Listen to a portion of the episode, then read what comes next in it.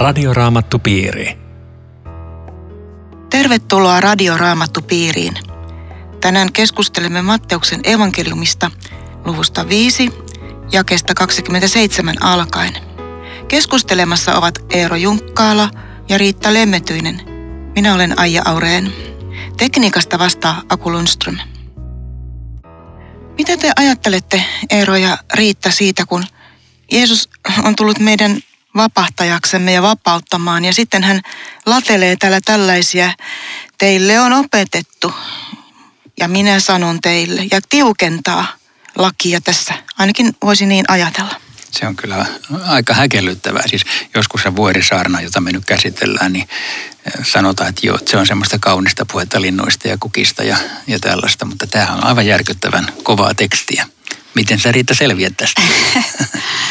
Tämä haluaa varmaan jokaista filpitöntä kuulijaa johdatella johonkin, sen huomaa tässä kun edetään, mutta siis meillä oli aikaisemmin juttua siitä, että se älä tapakäsky oli juutalaisuudessa semmoinen, josta nämä lainopettajat ajatteli, että he ei ole ikinä sitä rikkonut. Ja tämä kuudes käsky oli taas semmoinen sitten, jota rikottiin pilvin pimeen ja etenkin miehet oli ruvennut ajattelemaan Jeesuksen aikana, että, että he saa kyllä erota ihan jos tuntuu, että ei naisesta enää tykkää. Ja, ja tähän, tähän Jeesus nyt puuttuu, että mistä tämmöinen eroaminen viime kädessä alkaa. Joo, siis tähän, tähän kuuluu tämä teksti, mitä me nyt käsitellään tällä, että teille on opetettu tämä käsky, älä tee aviorikosta, mutta minä sanon teille, jokainen, joka katsoo naista niin, että alkaa himoita häntä, on sydämessään jo tehnyt aviorikoksen hänen kanssaan. Tämä on aika, aika kova tekstiä, koska tässä nyt luultavasti ei kukaan taida päästä oikein alta pois, kun tämä tarkoittaa siis sitä, että mielikuvissa ja ajatuksissa, asenteissa tehdyt synnitkin ovat syntejä. Mm. Eli että se, se ulotetaan paljon syvemmälle kuin vain tekoihin. Nimenomaan se onkin se häkellyttävä uusi juttu varmaan kaikille kuulijoillekin, että, että se mitä ei toisille näy, niin mä olen jo rikkonut siellä.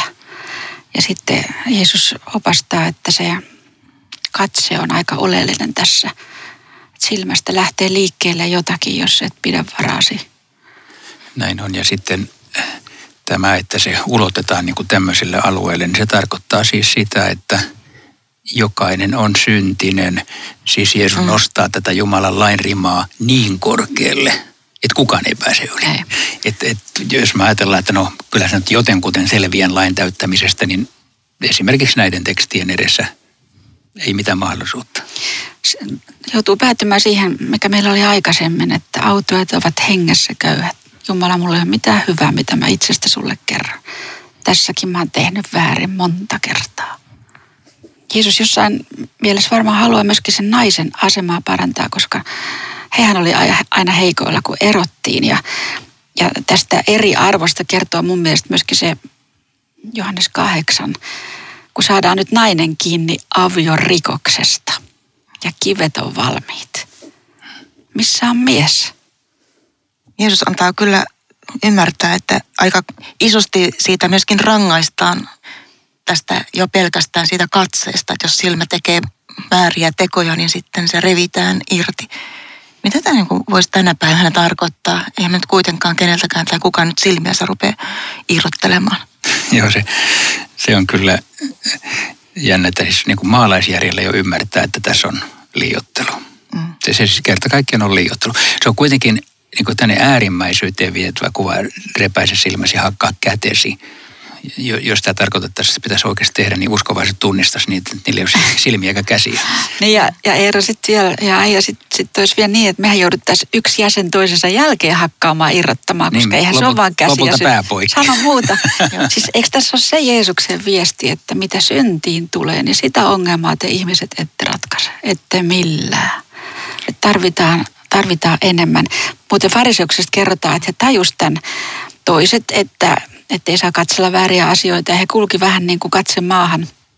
He törmäili paljon rakennuksiin ja puihin ja heitä, heistä nimit, oli tämmöinen nimitys kuin vertavuotavat fariseukset, ettei vaan joutuisi väärälle tielle. Eli tarkoittaako Jeesus, että lain edessä me tuhoudumme silmä, silmä ja käsi kerrallansa? Niin joo, toi, toi oli Oli aika hauska kuva, koska kristinuskohan ei kuitenkaan ole sitä, että yritä välttää kaikin tavoin kaikkia mahdollisia kömmähdyksiä joka käänteessä, sit sä oot oikein kristitty, kun ei se mene näin. Mutta siis mä luen näitä repäisessä pois lauseita sillä En tiedä, miten te kuulette tämän, että, että siis kun jos olet kiusauksessa niin, että tunnistat kiusauksen ja nyt on houkutus tehdä jotain, niin – repäise itsesi pois siitä tilanteesta, ole tarvittaessa mm. julma itsellesi, tee jotakin radikaalia, et lähde kulkemaan sitä tietä, jossa kiusaaja sua vie eteenpäin eteenpäin. Että joku tämmöinen ohi tässä varmaan on. Älä seuraa netistä jotakin, jotakin juttuja, mitkä ruokkii sitä sun silmää tai, tai mediasta. Tai kyllähän näitä, tällaisia silmänrepäsyjä on. Niin, että se edellyttää aika paljon sellaista tahtomista, että tahtoo tehdä niin kuin sellaisia päätöksiä elämässänsä. Tätä, joo, epäilemättä se on juuri näin. Että vaikka, vaikka siis, mä sanon uudestaan, että vaikka kristinusko siis olemukseltaan ei ole sitä, että vältä sitä ja tee tätä, mm. niin silti siihen kuuluu tämä tietynlainen, että Jumalan käskyt on Jumalan käskyjä ja oikea tie on oikea ja väärä tie on väärä, että, että älä tee mitä vaan. Ja se, mitä ihminen ajattelee, että Jeesus tavallaan tulee tähän nyt kuristaa kurkkua, niin tässä on oikeastaan ihan päinvastaisesti kyse, vaikka tämä tuntuu niin kovalta, kuin että koko ruumiisi joutuisi helvettiin. Siis Jeesuksen aina motiivi, näin mä sen luen, on varjella ihminen, että hän joutuisi eroon Jumalasta millään tavalla tässä ajassa. Ja, ja kuitenkin se on vakava asia, että tämäkin on todellisuutta, tämmöinen vaihtoehto. No entä sitten Jeesus puhuu tuosta erokirjoista, että, että se ei riitä tai se ei ole sopivaa, että annetaan näitä erokirjoja, vaan että, että hylkääminen, että vaimon hylkääminen on väärin.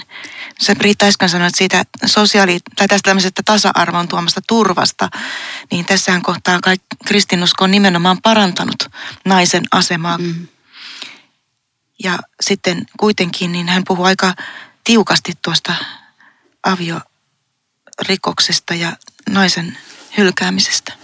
Joo, nämäkin on kovia sanoja. Nämä on tosi kovia sanoja, koska elämä, elämässä näitä hylkäämisiä on, hylkäämiskokemuksia on vaikka kuinka paljon ihmisillä.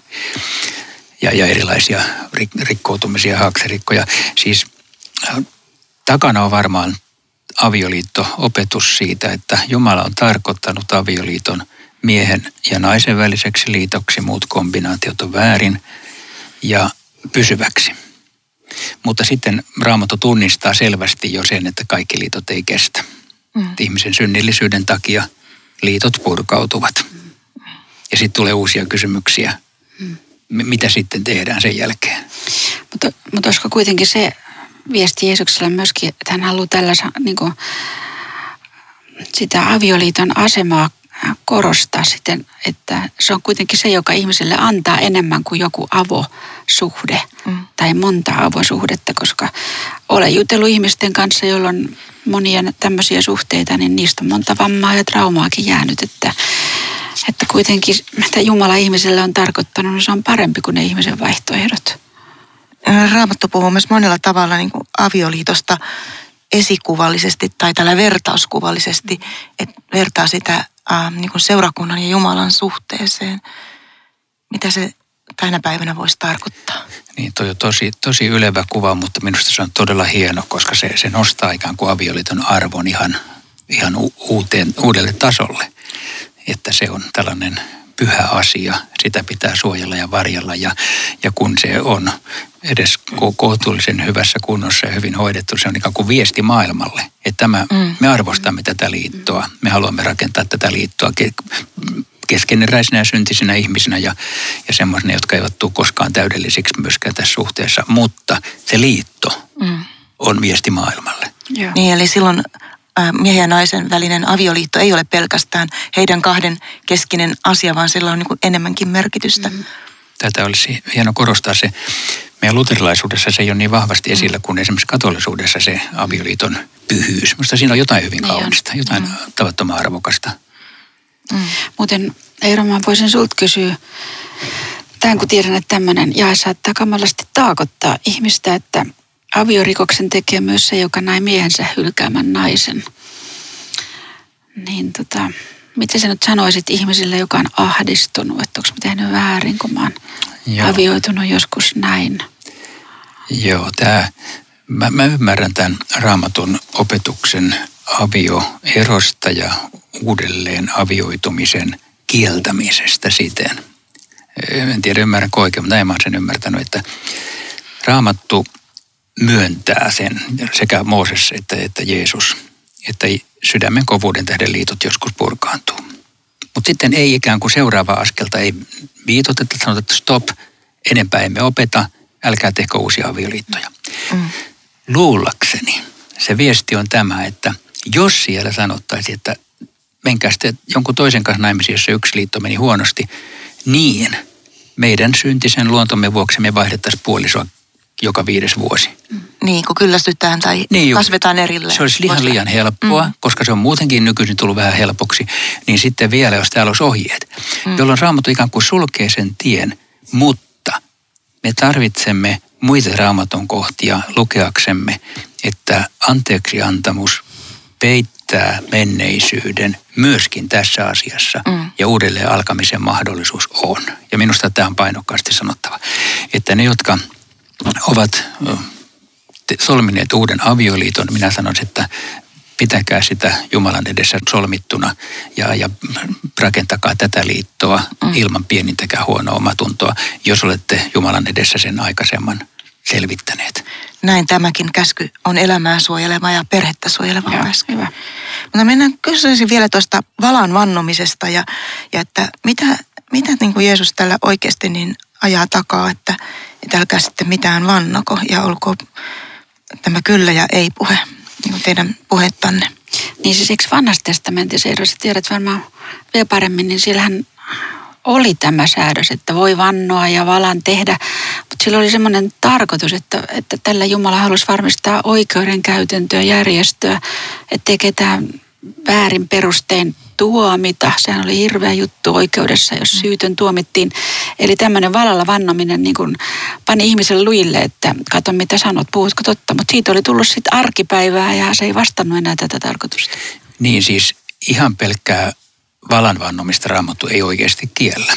Siellähän on, minä vannotan sinua, siellä Paavalit ja Jeesuskin joutui ikään kuin sanomaan näitä lauseita. Mutta mä ymmärrän myöskin sen näin, että tässä on semmoinen kysymys semmoisesta vannoskelusta tai mm. tämä on tavallaan toisen käskyn sovellutus siitä, että meidän puheet pitäisi olla semmoisia, että niihin ei tarvitse mitään lisätä eikä mitään vähentää, eikä tarvitse siis jonkun toisen kautta vahvistaa puheita. Siitähän tässä näissä jakeissa puhutaan. Eli ihanne olisi se, että kun mä sanon jotain, niin se on just niin, eikä siihen tarvitse mitään ylimääräisiä vahvistuksia. Tähän voitaisiin jopa oikein kauas lähtien pohtia, että mitään kiroiluja eikä muita tämmöisiä vannoskeluja. Ne on kaikki tätä väärää puhetta. Mm. Siis joka rupeaa vannomaan, niin siinä on vähän se viesti, että he kyllä te tällä kertaa voitte minun uskoa. Vaikka mä oon ollut ehkä ei-uskottava aikaisemmin, että joutuu niin miettimään, että miksi se ihminen tarttuu tuohon. Ja joku sanoi musta aika hyvin, että, että Jeesus tietää, miten vaikeaa ihmisillä on pysyä totuudessa, varsinkin kun on kiperä tilanne.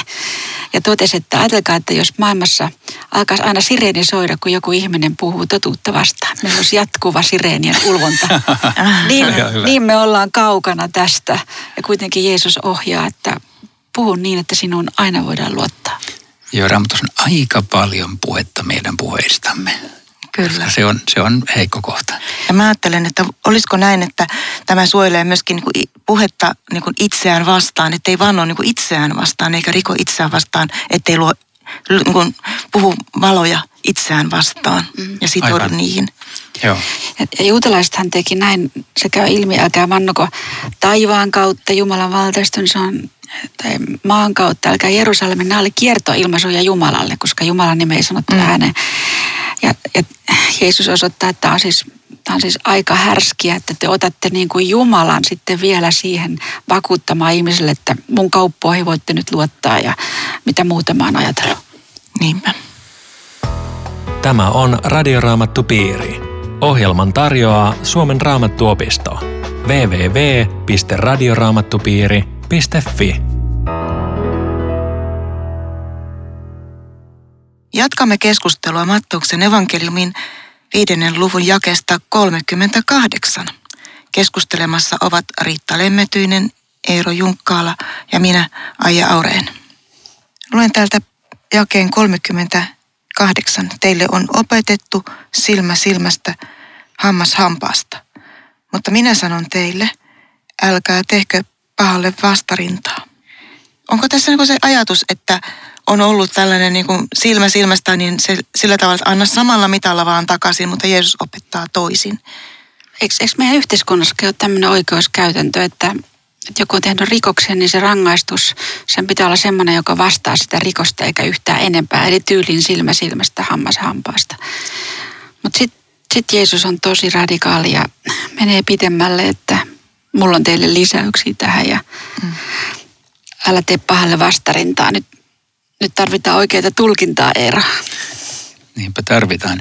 Tosiaankin tämä ohje, joka meistä tuntuu, tämä silmä silmästä ohje, tuntuu ikään kuin raalta, että hetkinen, miten toisaalta silmä. Mutta se on just noin, että, että se on sen aikaisessa äh, oikeuskäytännössä pyrkinyt suojelemaan ihmisiä, ettei silmänpuhkaisemisen takia tapeta toista tai vastaavaa, siis vaan että kohtuullinen mm. rangaistus niissä oloissa. Mutta sitten, sitten Jeesus antaa kyllä ihan uudet reseptit, että älkää tehkö pahalle vastaan, että jos joku lyö sinua oikealle poskelle, käännä hänelle vasenkin.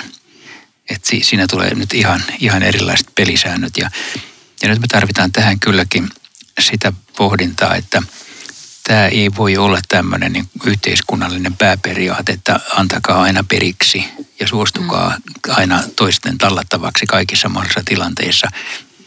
Mutta mitä se tarkoittaa, niin sitä meidän täytyy pohtia tässä. Siis vuorisaana ei ole tarkoitettu yhteiskunnalliseksi käyttöohjeeksi mitenkään. Muutenhan meillä olisi täys kaos täällä, jos, jos me ei tehtäisi pahalle vastarintaa. Se on ihan, ihan must. Mm. Mutta tässä on joku semmoinen trendi näissä Jeesuksen jakeissa, että tässä vaaditaan jotakin, joka tuntuu kohtuuttomalta. Ja voisi nyt iskeä samalla mitalla takaisin, mutta tee siitä vähän härskistä vaatimuksesta itsellesi joku vapaaehtoinen juttu ja yllätä se sun vastustaja, ettei tullutkaan samalla mitalla takaisin.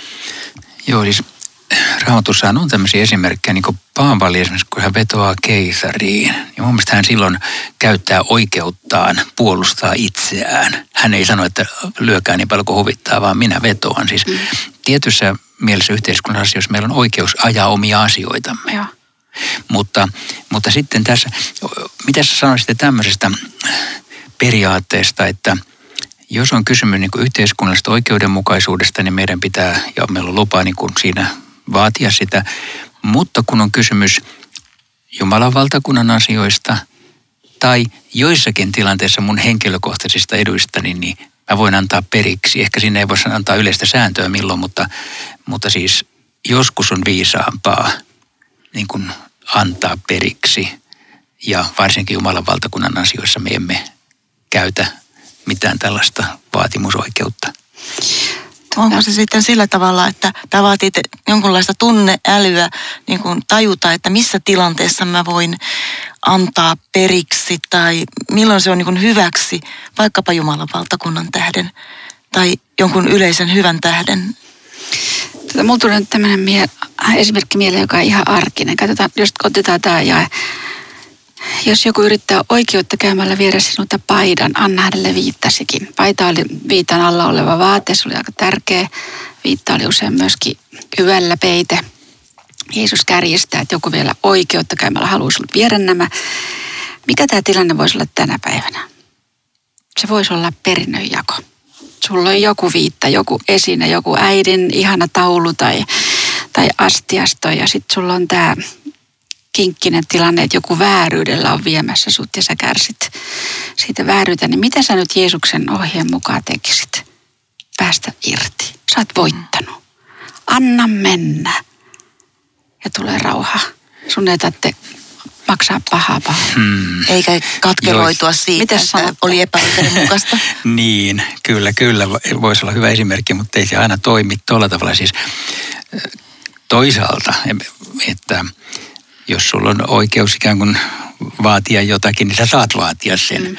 Että, että perinnönjoassakin se on, eikö se ole just toi Aija mainitsema tunneäly tai tilanne, tilanteeseen oikein tuleminen, että milloin mä katson, että mulla on tämä oikeus ja mä pidän oikeudestani kiinni. Milloin mä katson, että on paljon parempi luopua oikeudestaan. Mulle tuli yksi toinen esimerkki ihan erilainen, että yksi henkilö kerran, jota parjattiin lehdessä, mietti vastaako hän vaiko ei. Ja hän jo laati vasta kirjoituksen, mutta sitten hän ikään kuin Jumalan edessä rukoille päätyi siihen, että en hyökkää takaisin – se oli varmaan siinä tilanteessa oikea ratkaisu, mutta ei tähänkään voi sanoa semmoista yleistä periaatetta, älä ei, koskaan puolustaudu. Mutta siis mä, mä kuvittelen, että Jeesus yrittää auttaa meitä siinä, että kun meillä on tämmöistä kinkkistä elämässä, niin, niin se on voittanut joka ei pidä omista oikeuksistaan kiinni, vaan joka mm. aina ajattelee, että niin kuin sä kohtelet minua, niin maksan minä takaisin sinulle. Ja jos sä saat Jumalalta ihan uudenlaisen tunneälyn. Mm. Niin sä voit menetellä näin, jossa se toinen häkeltyy, että hei, mikä sua vaivaa? Ja se oli jotakin se. Mm. Ja mä ajattelen niin kuin lasten kasvatuksen kannalta, että, että mä voin opettaa niin kuin lapsille, tai pitää opettaa, että ole oikeudenmukainen myöskin niin kuin sillä tavalla, että pidät puolesi, että et anna niin kuin kävellä yli. Mutta sitten just tämä, että opettaa myöskin se, että milloin on hyvä kohta niin kuin antaa tilaa toiselle, että niin kuin tavallaan niin kuin jotenkin ottaa etäisyyttä siihen asiaan ja viivyttää sitä, ettei niin kuin todellakaan anna täydellä mitalla takaisin, vaikka pystyiskin. Mm. Joo, toi on, toi on hyvä kyllä. Koska nämä on semmoisia niin kuin tavallaan tilannekohtaisia asioita, mutta, mutta hienoa, että täällä on tämmöinen, että käännä toinenkin poski. Se on, se on yksi kristityn reaktio joka voi olla joskus suuri voitto, mm. kun vaan kääntää posken. Eikö nämä voisi olla tämmöisiä, että Jumala on tarkoittanut nämä omiensa tämmöiseksi signaaleista täällä maailmassa, että on ihmisiä, jotka ei maksa pahaa pahalla ja, ja, ja totta kai toiset miettii, että mikä sun aatepohja on, kun, kun sä käyttäydyt näin. Että kyllähän, kyllähän nämä on väkeviä todistuksia. Joskus on ollut kirjoja annan anteeksi Idi Aminille, joka murhasi minun koko perheeni aikana Ugandassa. Ja mm. Ne oli väkeviä kirjoja. Aivan. Missä sitä sait tämmöisen voiman? Mm. Aivan, no, toi, toi on hieno esimerkki. Samoin on aika iso esimerkki tämä vihamiesten eh, rakastaminen ja rukoileminen vainoijien puolesta. Niin tämä kyllä edellyttää aika paljon – että voima vissi, kaiketi on tulossa sieltä, kun tässä Jeesus sanoi, että, että silloin kun te olette taivaallisen isän lapsia. Tämä, tämä on varmaan ihmisille tosi vaikea, siis vihamiehen tai ylipäätänsä siis rakastaa sellaista, joka on loukannut tai, mm. tai sortanut tai näin, niin rakastaa ja rukoilla. Siis mä rupesin miettimään, kun mä luin näitä, että rakasta lähemmäistäsi rakastakaa vihaaminen, rukoilkaa vainoinen puolesta. Että nämä, nämä sellaiset lauleet, että nämä tulee niin kuin, voisi sanoa toiselta planeetalta. Nämä ei ole tästä maailmasta. Tätä ei, ei ihminen toiselle sano. Nämä, nämä tulee suoraan Jumalan luota ja tätähän ei voisi toteuttaa, ellei me tiedettäisi, että tämä on akaperakkautta, mm. jota me saadaan Jumalalta sydämemme. Joo, ja kristityt vainojen keskellä ovat kaikkein konkreettisimman tämän, tämän niin kuin toteuttaneet siinä, että että he menevät vaikka kuolemaan uskonsa puolesta ja rukoilevat näiden vainoijien puolesta. Tästähän on maailmalla paljon esimerkkejä. Jeesus ottaa sitten vielä tämmöiseksi kauniiksi es- esimerkiksi Jumalan itsensä, josta hän kertoo, että jotta olisi taivaallisen isänne lapsia ja kes 45 hän antaa aurinkonsa nousta niin hyville kuin pahoille, lähettää sateen niin hurskaille kuin jumalattomille. Että oikeastaan Jumalan rakkaus se on aina vihollisrakkautta, koska ihminen on luonnostaan vihollinen. Ai niin, että Jumala rakastaa vain vihollisia. Niin siis, siis tota, viime kädessä Jumalan rakkaus ihmiseen on tämmöistä syvää.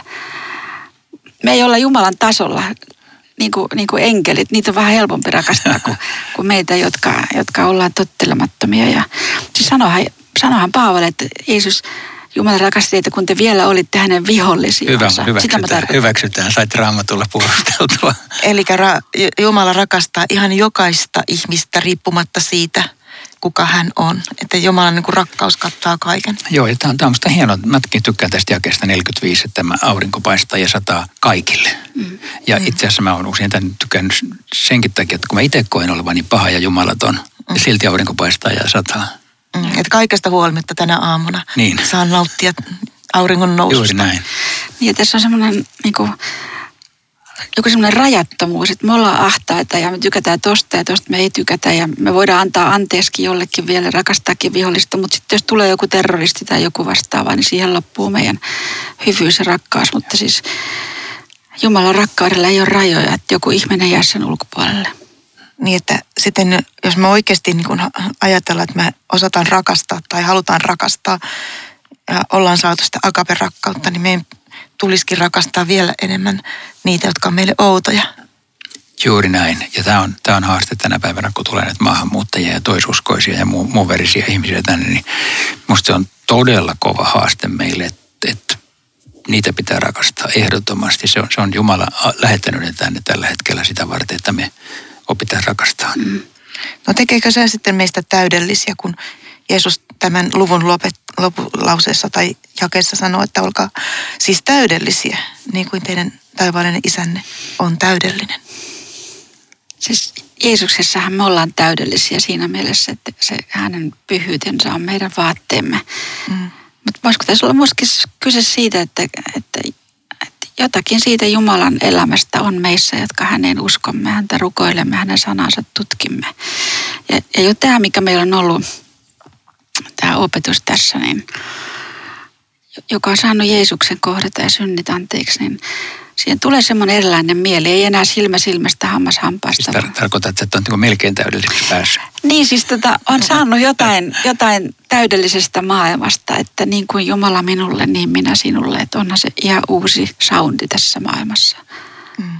Vai mitä sä No joo, miten siis toi, toi, toi, toi on aika kiva soundi, minkä sä tuohon, tuohon sanoit, kun, kun mulle tämä puhui ikään kuin to, toiselta puolelta sitä juuri, että mä olen äärettömän epätäydellinen ja mä en ikinä tähän täydellisyyteen pääse. Ja tämä on, tämä on siis aivan mieletön vaatimus. Tämä on siis Raamatun kovin vaatimus. Ole täydellinen kaikessa ja aina. Mutta se on juuri tarkoitus. Se on vuorisaaren yksi tarkoitus. Nostaa rima täysin ylittämättömäksi. Ja sen takia me sitten koko raamatun valossa ymmärretään, että Jeesus on ainoa, joka on ylittänyt. Minä saan tulla epätäydellisenä hänen luoksensa. Saan tulla kaikki nämä asiat rikkoneena ja uskoa, että mun syntini annetaan mulle anteeksi. Et siinä on kuitenkin sitten tämä kristinuskon ydin. Ja sitten ehkä vielä se, kun tässä on niin paljon rakastamisesta puhuttu, että se on nimenomaan sitä Jumalalta saatua rakkautta sydämme, eikä, eikä me rakasteta Jumalaa ja minä yhteistyössä, että me siedetään nyt jotakin, vaan hän tekee sen meissä. Joo. Radioraamattupiiri. Tähän ajatukseen on mahtaa lopettaa. Ja jos jokin asia sinua kuulija jäi askarruttamaan tai muuten haluat kommentoida, niin voit tehdä sen lähettämällä postia Suomen raamattuopistolle tai aino.viitanen at sro.fi. Voitko Riitta vielä lopuksi rukoilla? Herra Jeesus Kristus, me kiitämme siitä, että sinä elit todeksi keskellämme juuri tämä, mistä me olemme lu- lukeneet. Tällainen sinä olit. Sinä tulit myös peittämään meidän rakkaudettomuutemme anteeksi annolle ja antamaan meille uuden sydämen ja vahvan uuden hengen. Tee hyvää työtäsi, että olisimme sinun todistajiasi tässä maailmassa tällä rakkaudella. Amen. Radioraamattupiiri. www.radioraamattupiiri.fi